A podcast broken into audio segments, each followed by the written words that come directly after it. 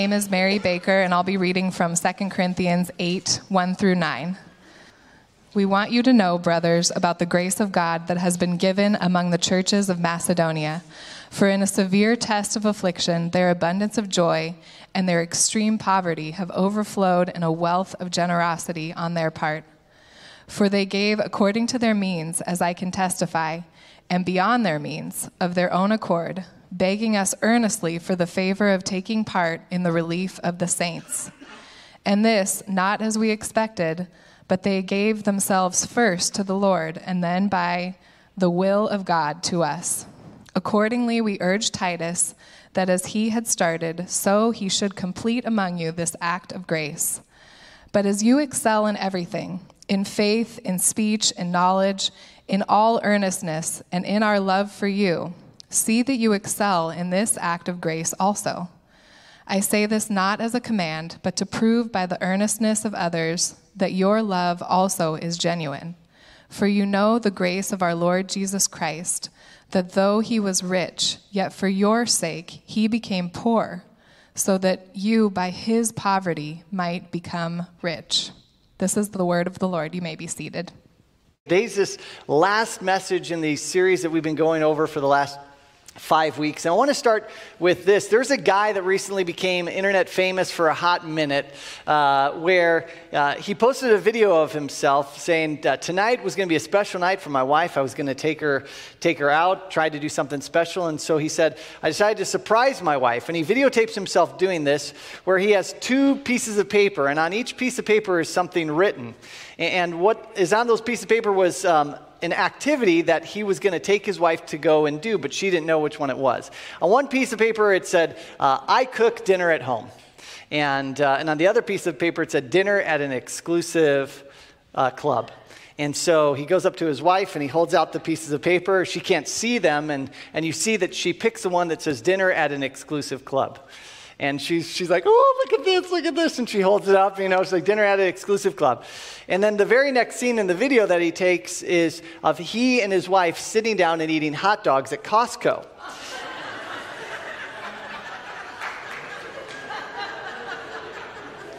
it's true, right? Didn't lie. It's an exclusive club. You have to pay to be a part of it. There's a difference, though, between expectation and reality, though, isn't there? See, this is one of those things, and you know, it's just it's so funny when you when you see that because yeah, no, the wife thought, oh, this is what we're going to go do. Her mind, exclusive club meant something special. Get dressed up and, and go out. Uh, his idea of an exclusive club was a hot dog at, at Costco. So, why do I share that with you? Um, when it comes to being a follower of Jesus Christ, when it comes to being a part of, of his church, we have often different expectations. Like when you hear that we are the church of the living God, when you think about I'm, I'm going to church, when you hear the words that I am a Christian, like what does that mean to you and what does that mean to me? When you think I'm becoming a member of Valley Center Community Church, like what is your understanding of what we're about as a church, what we believe God's word calls us to, and what the church actually is? And, and, and see, it's because we come with a lot of different expectations that we have been taking time, taking a break from Luke, and just focusing in on well, how do we understand God's purpose and God's plan for us as Christians and as a church. Because the one thing we don't want is for you to be a part of Valley Center Community Church and have one expectation, and we have a vastly different one. You see, we believe that God's word is abundantly clear. In fact, it's, it's so clear that, that it just it changes everything. We believe that God has established his church to be a people who are on a mission. You see, God created us in His image. He created us to live to bring glory to Him, to make much of Him in every sphere of our life. Sin messed that up. Our rebellion against him made it so that we couldn't bear his image the way that we were designed to ultimately represent him to the world. See, see, we are creations. We're not the creator. We exist to make much of somebody else, to give glory to another, not to ourselves. And, and so when Jesus Christ comes into the world, what's he coming into the world to do? Is he just saving us so that we don't go to hell? Is he saving us just to forgive us of our sins so we'd feel good about ourselves? No, he's saving us to redeem us, to restore us back to who we were created to be. And that requires the forgiveness of our sins. That requires the imputed righteousness righteousness that, that he gives to us. But all the work that Jesus does is for the glory of God to restore you and I to make much of him. And so that if you're a Christian, your life isn't about you, and then therefore church isn't about you, and it's not about you just simply feeling good and about you be, having all this kind of fulfillment and self actualization. No, the church and why we exist is to glorify God by being and making disciples of our Lord Jesus Christ. This is why the church is here. This is why Valley Center is here. Everything that we do is because we're say we're here not to make much of ourselves, but to make much of Him. And so the purpose of the church then is to help us live out our lives as those who have been redeemed, who have been restored, to be those image bearers. That's why our mission statement says that we exist to glorify God by being and making disciples of Jesus Christ, because it's in and through Jesus Christ, following Him being saved by Him, that we can live the lives that we were made to live, and that every single person in the world is to hear this good news, which is why we go out and we make disciples. And so, for the last few weeks, what we've said that is if we're going to do this, if we're going to live as those who are living to His glory, if we've really become those, those restored image bearers of Jesus Christ, then, then there's going to be four things that we are going to engage in. Four things that are going to be a part of our life. And that the scriptures tell us that if you're a disciple of Jesus, it means that, that we gather for corporate worship. That, that one of the things that's foundational to living out our lives as those who glorify Him is that we gather regularly for corporate worship, that we come together to remind ourselves that our salvation is not an individualistic thing, but we're brought into a community. We gather together to remind ourselves that, that we are made for another and not for ourselves. So we set aside time to do that. And because we are made to glorify Him, we go into the world and we proclaim the gospel, we proclaim the good news that Jesus Christ saves and restores and, and redeems humanity. And that, that as we look to, to gather, as we look to go, we also know that there's this importance to grow, that, that when He saves us and redeems us, we have a lot to learn. And that day by day, year by year, we can become looking more and more like Jesus as we put to death the old self and we put on the new self because, because listen, uh, walking in this newness of life, it doesn't come naturally to us. And so, so we are empowered by the Holy Spirit to, to live out these lives that He's created us to live. And, and today, what we're going to do is we're going to look at there's this fourth thing that we believe if we're going to be and make disciples as a church, like the thing that leads and guides us is, is there's one more thing that I want us to consider. And the thing that I want us to consider is actually found in Acts chapter 2. We're going to end our series of messages where we began this series of messages in Acts chapter 2. And we're going to turn there because the thing about Acts is that it shows us what those first disciples of Jesus, well, not only that they understood the gospel, but, but how they understood living out their new lives in Jesus Christ. And, and so it's informative for us to see well, how did these first followers of Jesus understand what it meant to be and make disciples? And when you come to Acts chapter 2, one of the things we understand is that they know that they need to go out and share the gospel because Peter's sharing the gospel with the lost. And in Acts chapter 2, verse 41 says that after he shared the gospel in Jerusalem, 3,000 souls were saved. And then right after that, verse 42 says, and these 3,000 souls devoted themselves to the apostles' teaching and the fellowship, to the breaking of bread and prayers. What's so unique when you look at this passage in Acts is we've talked about gathering, we've talked about growing, and we've talked about going. In Acts chapter 2, in verses 41 and 42, just in those two verses alone, we see the first disciples of Jesus engaged in going. We see them engaged in gathering as they met together and they broke the bread. We, engage, we see them engaged in growing because they were listening to the apostles' teaching. But then, look at verse 43. It continues on. There's one more thing that we see in their lives. And awe came upon every soul, and many wonders and signs were being done through the apostles, and all who believed were together and had all things in common. And they were selling their possessions and belongings and distributing the proceeds to all as any had need. And day by day, attending the temple together and breaking bread in their homes, they received their food with glad and generous hearts, praising God and having favor with all the people, and the Lord added to their number day by day those who were being what? Saved.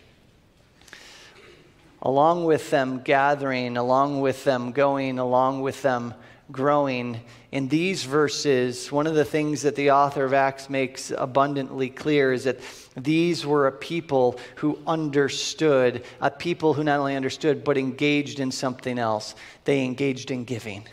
Those first disciples gathered, those first disciples grew, those first disciples went out, but they also gave. Look at what we see them giving here. They gave of their time. They met together consistently. Literally, it says every day serving one another as they did in their homes. We see them giving of their resources. They were a people who sold their property, their, their possessions, and for the purpose of what? Financially supporting others in the church. Now, this wasn't a commune.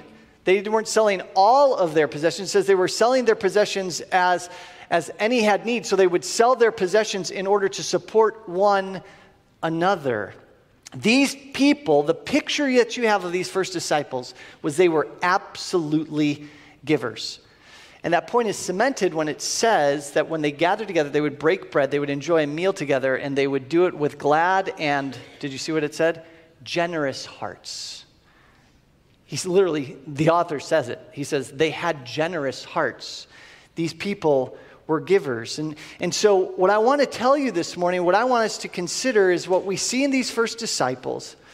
Like I said, sometimes we see things in the book of Acts and we say, is it supposed to be true of us? And we're like, well, it was more descriptive than it was prescriptive. But here I want to tell you that when we look at those first disciples, they show us something that was not only a part of their lives, but is a part of our lives if we are walking as disciples of Jesus Christ. And that is that we give. We give of our time, we give of our talents, we give of our abilities in service to God and to his church. It's, it's who we are to be. Disciples of Jesus, as we live lives to, to his glory, one of the things that that means is that we are a people that give.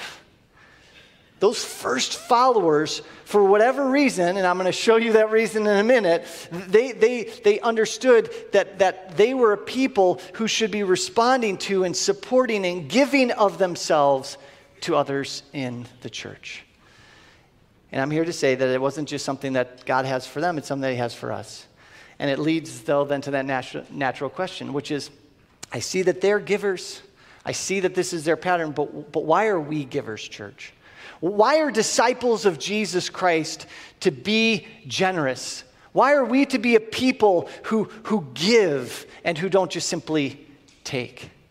When you turn to the Word of God, I want to show you to begin with this morning three reasons Three reasons to start about why I believe, why we as elders believe that central to our fulfilling our mission to glorify God, we must be a people who give.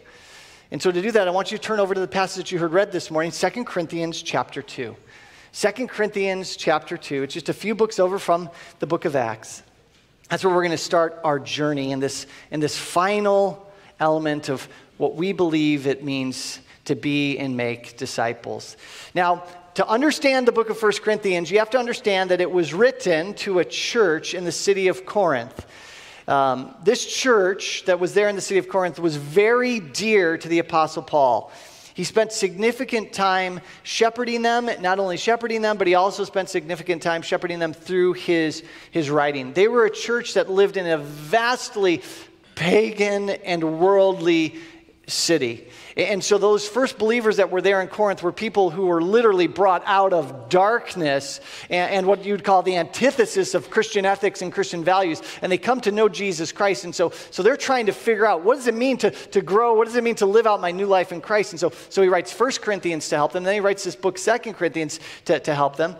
And when you come to Second Corinthians chapter 8, he, he does something. He, he wants to, to to tell them listen, there's one area in your life where, where you need some more growth. There's one area in your life where you're not fully living out what it means to be a follower of Jesus, and it starts with these words in verse 1. He says, We want you to know, brothers, about the grace of God that has been given among the churches of Macedonia. Now, what's this grace of God that has been, been given? He doesn't call it out just specifically just yet, but what it is was a financial um, support given by the churches in Macedonia to, to other churches. And so, so this is what he's talking about. He says, For in a severe test of affliction, their abundance of joy and their extreme poverty have overflowed in a wealth of generosity on their part. He's saying there's this church in Macedonia that they've been financially supporting the work of the ministry. Verse 3 For they gave according to their means, as I can testify, and beyond their means of their own accord, begging us for the favor of taking part in the relief of the saints. And this, not as we expected, but they gave themselves first to the Lord, and then by the will of God to us. Accordingly, we urge Titus that that as he had started, so he should complete among you this act of grace. So Paul's writing to a church and he says, Hey, there are these churches in Macedonia, and he's like, I want you to let you know, although they were, they were poor, they, they took up and they, they collected their financial resources and they were giving it to these, to these saints who, who, had, who had need. And, and so we're like, okay, great, Paul, why are you telling us about that church? Well, he comes and he tells us in verse 7. Look at it. But as you now excel in everything, church in Corinth in faith and speech and knowledge and all earnestness, and in our love for you, see that you excel in this act of grace also. Just as the churches in Macedonia have, have been giving in support of the work of the ministry, so now too, church in Corinth, you're, you're doing a really good job in a lot of different areas here. But I want to encourage you that you should be a church and you should be a people who also are giving. Now, why would a person like Paul have to encourage a church like that to give unless they were what? Not, thank you, giving. Okay, that was not a trick question. And so, so, so, so, so he sees them living out their faith in a lot of areas, but in this one area, they're not giving. And look at verse 8. He says, I say this not as a what? Command. Now, that's going to be important.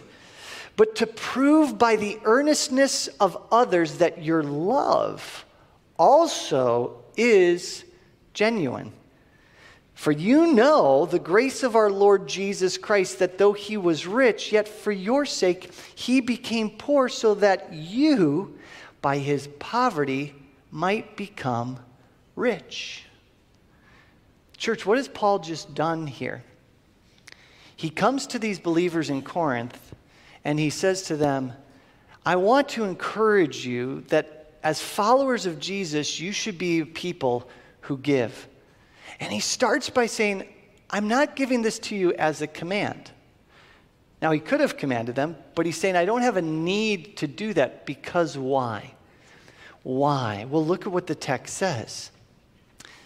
But to prove by the earnestness of others that your love is also genuine. Paul is tying the love, and that he's speaking about here, the love of Jesus Christ for them to their act of giving. If earlier he says if you if you've known the love of Christ, if you've experienced his his love, like I don't have to command you to be a giver. Giving is something that you should just what? do. Because you know the grace of our Lord Jesus Christ, although he was rich, for your sake he became what, according to the text? Poor. It, what, what Paul is saying here, the very first reason why we are givers, I'm going to say it, and then we're going to break this down a little bit, is we have received from Jesus Christ, Paul is saying, never ending riches that we did not deserve. Why are we givers? Because we're a people who've received from Jesus never ending riches that we did not deserve. We are people who have encountered grace through Jesus Christ, who, though, although, for, though he was rich, for our sake became poor so that we might get what? His riches. And so he's saying, I'm calling you to, to be givers like the churches in Macedonia, and I'm not commanding you to do it because it should be blatantly obvious to you. I don't have to command this of you. If you have been a people who have received this abundance from Jesus, it should overflow. If you know this kind of love in your own life and all that He's done for you, like how, how could you be a people that would hold back anything? You know, there's, again, the internet is an amazing thing and the things that you can find.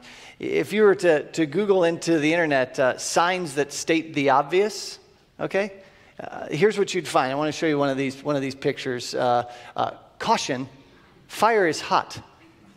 Yeah, th- thank you. Let's look at this next one here. Uh, this product contains peanuts. Church, what's that a picture of? peanuts. This is at a grocery store. Do we really think this is necessary? Maybe it is.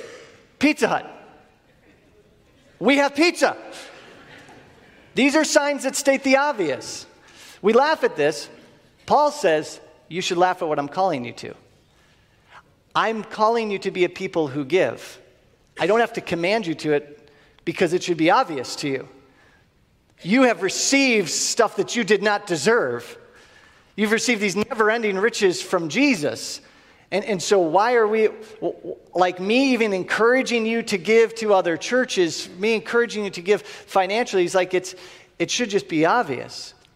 In fact, Peter picks it up in 1 Peter chapter 1, verses 3 through 5. Why are we givers? Well, he says, Blessed be the God and Father of our Lord Jesus Christ. According to his great mercy, he has, who has? He has caused us to be born again to a living hope through the resurrection of Jesus Christ from the dead. That's incredible. You've gone from death to life. That's wholesale change. But also to an inheritance that's imperishable, undefiled, and unfading, kept in heaven for you, who by God's power are being guarded through faith for a salvation ready to be revealed in the last time. Praise God. Amen. Do you see what Peter says you've received? You have come to know Jesus and therefore entered into an inheritance. And look at the three words that he uses to describe this inheritance. It's so spectacular, the never ending riches you've received, it's so spectacular that he has to use three negative words. He's not just a, a preacher building off of synonyms trying to, trying to you know, state the same thing over and over again. Look at, he says, this inheritance we have, it's imperishable, undefiled, and unfading. Each one of these is nuanced. Each one of these is different. When you think about imperishable, it means it's not able to be destroyed. When you think about undefiled, it means it's not polluted. It's, it's, it's not something that's corrupted. It's unfading, which means it's not subject to decay. This is what you have from Jesus, this inheritance through him. These are never ending riches. And we have it in abundance. And we're going to have it forever. And so Paul would then write to the church in Ephesus something similar. He'd say, Blessed be the God and our Father of our Lord Jesus Christ, who has blessed us in Christ with every spiritual blessing. To be a Christian is to be someone who has encountered Jesus Christ and received all that you don't deserve. Never ending riches. And so Paul says, Why are we givers? Why am I calling you to give? It should be obvious to you. Don't you see? You have riches beyond measure through Jesus Christ. And, and so, so generosity is just something that flows out of us. In fact, when I think about the inheritance that Peter says here, what we need to think about as Christians is this the fact that the riches we have are never ending, they're imperishable, uncorruptible, they're, they're undefiled, means that whenever and whatever you give, you'll never experience loss. If you have never ending riches, anything you put out is filled right back up. Now, you might be saying, it's like, if I give out financially, that money's, money's gone. Uh, here, here's the deal it's, that's not the riches that we have. That, that's just a, a manifestation. As you give that away, it, that, those riches pale in comparison. The, the streets of heaven are said to be paved with what? Gold.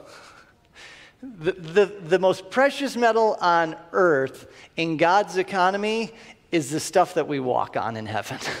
Do you see what he's saying? He's like, don't focus on the material because that, that at the end of the day, listen, it, it's, we have all that we need. In fact, as I was thinking about this and, and, and looking at this, oh, going back to the book of Acts, it says, they received their food with glad and generous hearts. When I saw that phrase, I thought, these were people who got it. They had generous hearts. Why? Because they knew what they had received. And when you experience the saving work of Jesus Christ, when you experience His grace, it creates in you glad and generous hearts. Can I get an amen to that? I mean, if, if you do not have a glad and generous heart based upon the truth of what we see here, it means either you think you contributed something to your salvation or you don't know the magnitude of Jesus Christ's work for you. Because Paul says, we know the grace of God. We know the grace of Jesus Christ. And one of my favorite New Testament stories that illustrates this and what it means to, to know experientially the grace of Jesus Christ and then that actually works out in a physical, tangible way is the story in Luke chapter 19. And you can turn here and look at it later. The story of a wee little man named Zacchaeus. Do you remember that story? In, in Luke chapter 19, Jesus is going and he's spreading the message of the kingdom. And as he's going past Jericho, he enters into the city. And there's a man named Zacchaeus in Jericho. And what's unique about Zacchaeus? He was a Jew, but he was a tax collector, which means he was an enemy of his own people because he collected, he collected money from his own people to give to the occupying army, the Romans.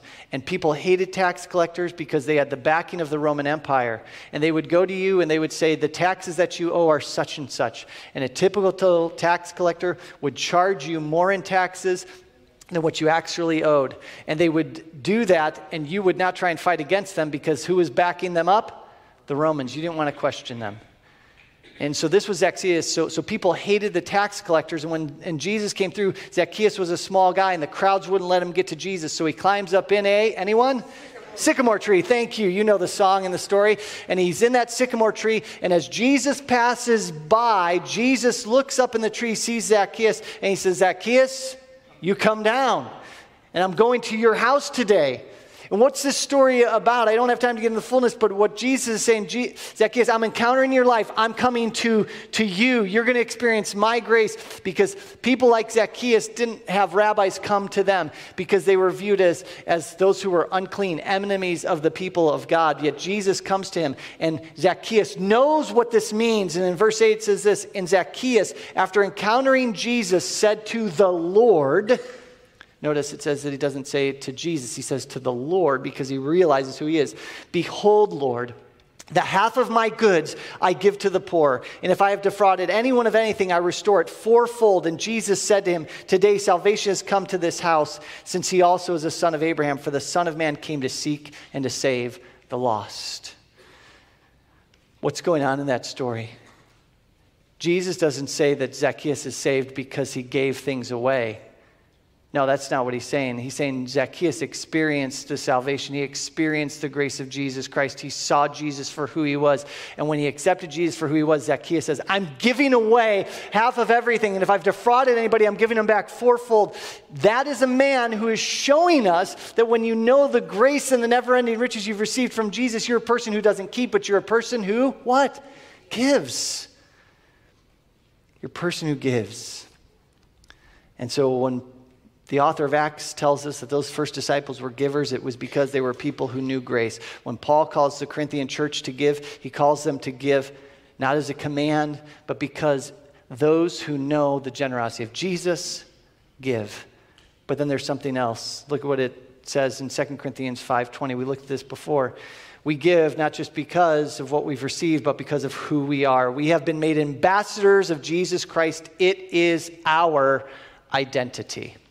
It's our identity. In 2 Corinthians chapter 5, it says this Therefore, we are ambassadors for Christ, God making his appeal through us. Listen, because of who we are, we've been made ambassadors, those who reflect Jesus Christ. It is our identity. We don't just give because of what we received, it's because of who we are. Jesus Christ is a giver. Can I get an amen to that? I mean, he is just given and given and given and given. And if we were made to reflect his image in the world, how can I be anything but a giver? That I would live that life. And listen, that's exactly what Paul says to the Corinthians in 2 Corinthians 8 through 9. I say this not as a command, but to prove the earnestness of, of others that your love is genuine. If you know Christ's love, for you know the grace of our Lord Jesus. You know it, he says. The rich became poor for your sake, So we look to do the same. I don't have time to go there in its fullness, but all you got to do is look at Philippians chapter 2. Paul says you should have the same mind among yourselves that's yours in Christ Jesus, that though he was in the form of God, did not count equality of God with a thing to be grasped, but emptied himself, made himself nothing. Jesus gave of himself. Why? So that he could restore, so that he could redeem. Look at the mirror, look in it, and say, I am a reflection of Jesus Christ. And part of what it means for me to be his ambassador is I am someone whose identity is that of a giver. I'm marked by that. It would be, you know, the way that I think about it is this it's our identity. Imagine Hannah and I on our uh, wedding day uh, all those years ago, and we go to the ceremony, and, and then we have the reception afterwards. We, we, we make the public profession and the covenant before one another, and then at the very end of the reception, um, as, as the night comes to a close, I go over to Hannah and I, I kiss her on the forehead and I say, Good night, I'll see you when I see you. And I go back and I go to live at my parents' house you would look at me and you say, What is wrong with that man? What's wrong with me is that I had just had a wedding ceremony. I just made a covenant before God and others that we were going to become husband and wife. The two shall become what? One, I have a new identity. I'm not a single man anymore, I'm a married man. And so to kiss my wife on the head and say, You live your life, I'm going to go home and live my life, you're going to say, That's, that's, what are you talking about? That's not representing who you are. You're you're a husband now. And so it should be a foreign concept to us to look and to know Jesus in the way that we know Jesus and, and to not think of ourselves as those who are givers because we're looking to display the new identity that we have in Him. Why do we give? Why were those first followers of Jesus Christ givers? It's because they knew the riches they had received through Jesus. They knew that they were called to, to be his ambassadors. And, and if he's a giver, then I'm a giver. But there's this final reason, and, and that is we as Christians, we know that what we have is not ours. Everything belongs to God. Can I get an amen to that one? What we know above all people is that we are the creatures and He is the creator, and everything in this world belongs to Him. Everything. Even when it's in quote unquote our possession. See, Psalm 24, verse 1 says this like great psalm. The earth is the Lord's. Okay? All right, so you own the property, Jesus. I, I get that. The earth is yours. Oh, but wait. And the fullness thereof. In case you're wondering, he just doesn't own the property, he owns everything that's a part, the fullness, everything that dwells within it, the world and those that dwell therein. In case you think that some part of this creation belongs to you or to someone else, God's word says, hands off. It's all his. And he never relinquished control. In fact, when David was looking to dedicate the construction of the temple. He wasn't allowed to build the temple in Jerusalem, his son would do it. But he prayed a prayer of dedication over its construction. And he said this in 1 Chronicles 29 10. He blessed it and he said, Blessed are you, O Lord, the God of Israel, our Father forever and ever. Yours, O Lord, is the greatness and the power and the glory and the victory and the majesty. For all that is in the heavens is yours. Yours is the kingdom, O Lord, and you are exalted as head above all. I love that. That just, that just fits with what we've been saying. We exist to glorify God, and David calls it. Then look down at verse 12. Look at what he says. Both riches and honor come from who? You. And you rule over all, and in your hand are power and might, and in your hand it is to make great and to give strength to all. And now we thank you, our God, and praise your glorious name. But who am I? And what is my people that we should be able to offer willingly? For all things come from you, and of your own we have given you. Do you, do you see that? David is saying, We're giving to you these things in order to make a temple for your name.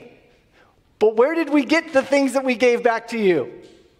They were yours to begin with. O Lord our God, all this abundance that we have provided for building a house for your holy name comes from your hand and is what?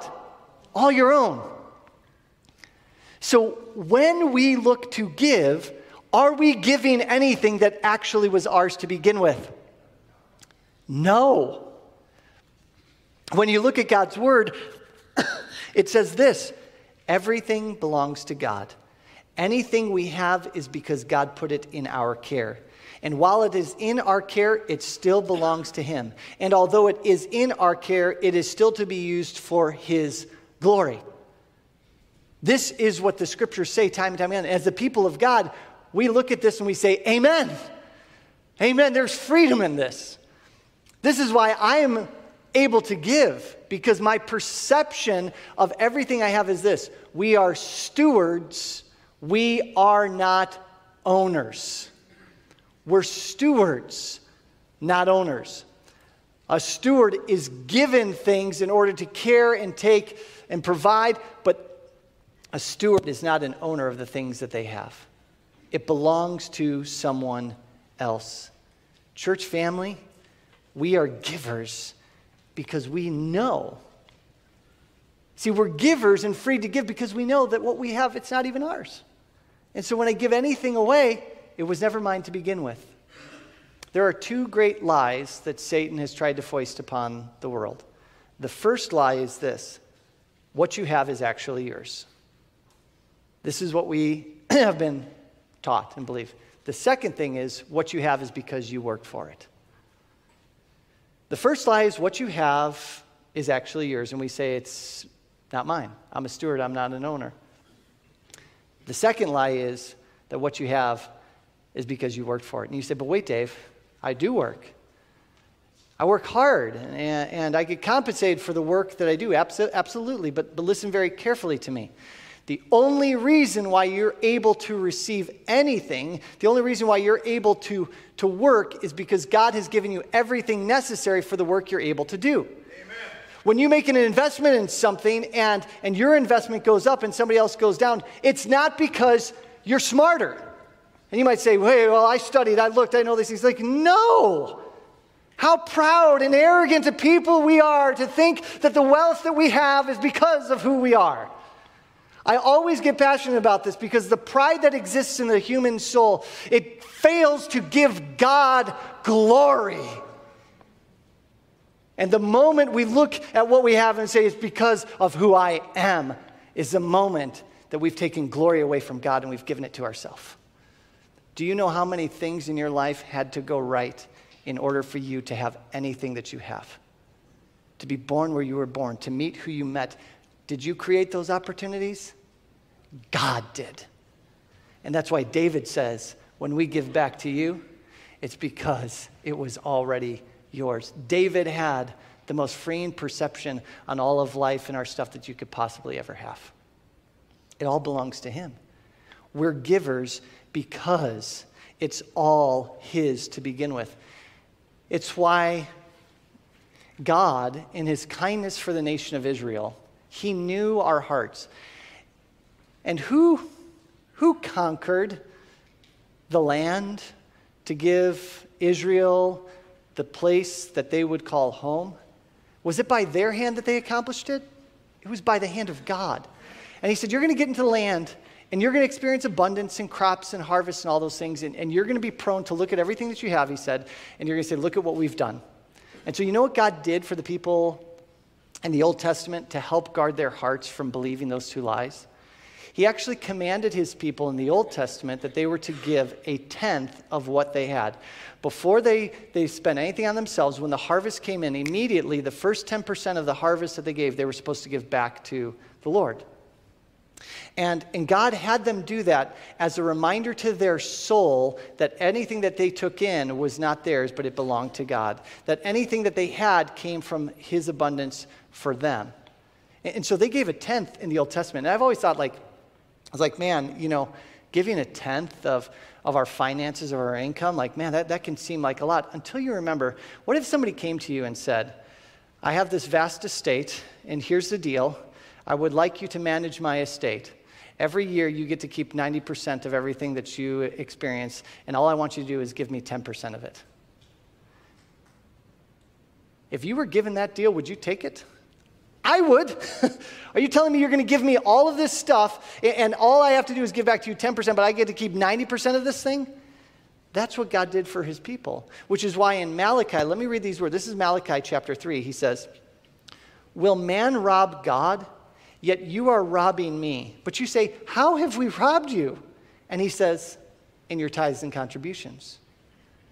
You are cursed with a curse for you are robbing me, the whole nation of you. Bring the full tithe into the storehouse, that there may be food in my house, and thereby put me to the test, says the Lord of hosts.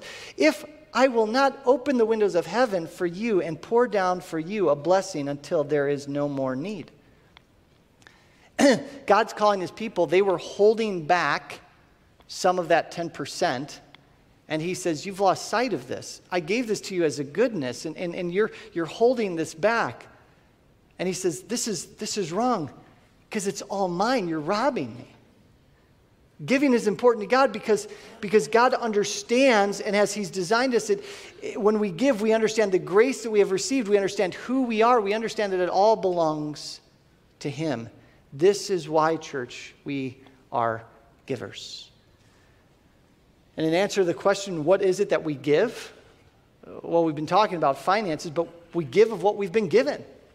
That's why, as a church, we say we give of our time, our talents, and our treasures.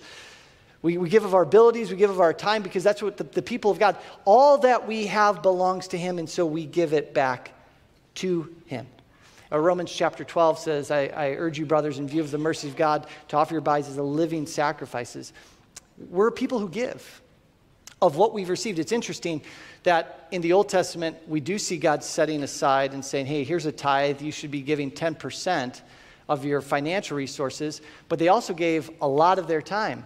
Every Sabbath day was a day set aside to who? The Lord. How many Sabbath days are there in a year? Anyone? Anyone? 52. Way to, way to pay attention. Here we go. So, 52. All right, that's, uh, so, so there was time that was set aside. We are people who, who give. Now, th- now this is going to lead to one final question. And, and I'm going to I'm to land with this. And, and, and I want you to just stay with me because I think this is so important. You just heard me talking about the Old Testament and what they give, and, and, and I'm going to talk about for just finances for a minute because I think, well, number one, the Bible talks about it the most in relationship to the things that we give. And I've found that when, when we look at our physical resources and we think about them rightly, that impacts how we use all of our other things.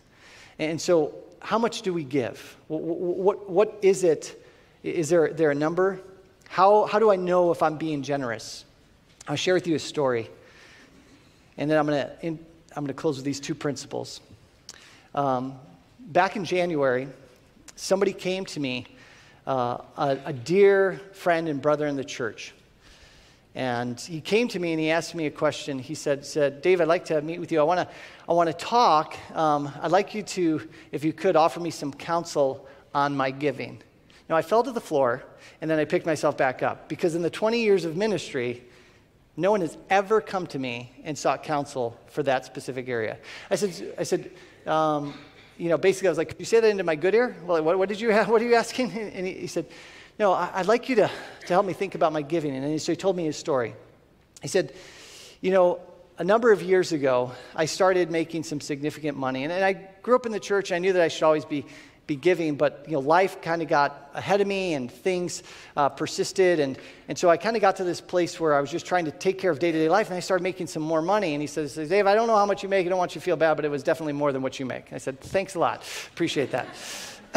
and he said, he said, But I found that I really wasn't giving, and, and I realized I need to start doing something. So I started giving financially uh, to the church. He, he, says it wasn't fully regularly, and then I was a little bit more convicted, and I said, he said, you know, I had this understanding of like a, a 10%, so he said I started trying to give 10%. And then he said to me, something happened. He said, I started giving a number of years ago 10% of what I was bringing in, and, and he said, ever since then, year after year in my company, I've made more money than I've, than I've ever made. And I stopped him right there and I said, okay, now listen, you know there's not like a one to one correlation here, right? We're not like health, wealth, and prosperity. And, uh, and he said, no, no, no, no, I get that. But he says, here's why. So I said, why are you asking for help here? He said, well, here's the thing. I'm making more money than I've ever made, and I'm trying to give to the Lord, but I have a question. Like, am I actually being generous? He said, Because I'm at a point where even giving 10%, it doesn't impact my lifestyle at all. I don't, I can still do whatever I, I want. I'm not constricted in what I'm doing. And, and first off, like, you, can you imagine how blown away, like, somebody coming with that perspective saying, I don't want to just simply give what I understand to be like this 10%. I, like, that's a benchmark for me, but am I actually, am I a giver? Am I somebody who's reflecting who I am? And so I said, well, let's, let's just then talk for a minute. And I shared with him the two principles I want to share with you. The first thing that I said was, well, let's go to 2 Corinthians chapter 8, verse 9. For you know the grace of our Lord Jesus Christ, the, that though he was rich, yet for your sake he became poor, so that by his poverty you might become what? Rich.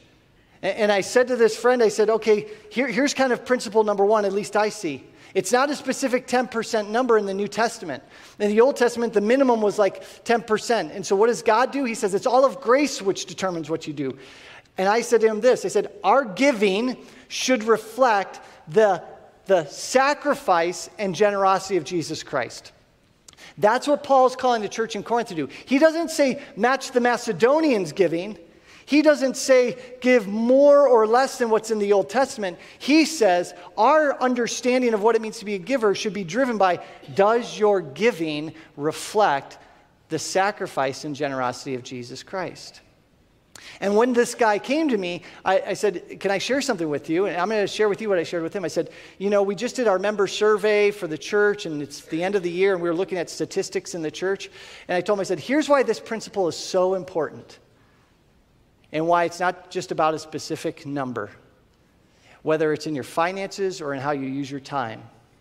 I said, when we look at our church, do you know that church? And I told them these numbers because I had just looked at it because as I was preparing for this series of messages, I said, we have 153 member households, not members, we have 153 member households that are here in the church. In 2023, of our member households, 133 of those households gave something financially to the church. Uh, 153 or 33 gave something that was recorded. Maybe more gave, but it wasn't recorded um, because we didn't have a check or something like that, or they didn't fill out an envelope. That's okay. But, but so, so that's what our church looked like from that level. And they said, now here's something interesting. Here's why you got to be careful about numbers. I said 45% or 69 member households at Valley Center Community Church gave 90% of all finances given to the general fund in the last year. 69 families gave 90% of all finances given in, in the last year. And I said, on average, those 69 families gave about $900 a month. And so there were 69 families that on average gave about $900 a month. That means that those other families that represent the rest, it, so it's like 84 households, they gave about $90 a month. And so I shared this with my friend and I said, I said, you know, you ask me, like, what does it look like to be generous? I said, I, am not going to even say, like, I'm showing you this because I showed this. So I'm an equal opportunity pastor here. Right? I show everybody the same things here. And I said, so now here's the deal. You could look at this and you can see that there's a huge gap. There is. But we got to be careful to say, well, those 90, those who give $90 a month should be giving as much as the ones who give $900 a month. You got to be careful to say that because Jesus literally gave a parable about a widow who came into the temple and she gave this. This is actually a widow's mite. It's literally the value of this in Jesus' day was one eighth of a cent today. So one eighth of a penny. And it said, Jesus said, the woman who gave this gave more than the man who gave much. Because it's not about a number, it's about the life that that widow had and how much she actually had, she was being generous because for her, giving one eighth of a penny was a significant amount. It represented the generosity and sacrifice of Jesus. And so, what I told my friend is this I said, I said, I know you're in the other category. I said, but whether you give $900 a month to the church or $90 a month to the church, the question is the same for both groups. Does my giving reflect that I understand the generosity and sacrifice of Jesus Christ? Are you tracking with me? So it's not just purely about numbers. And so I gave that to my friend and said, that's where you need to just start.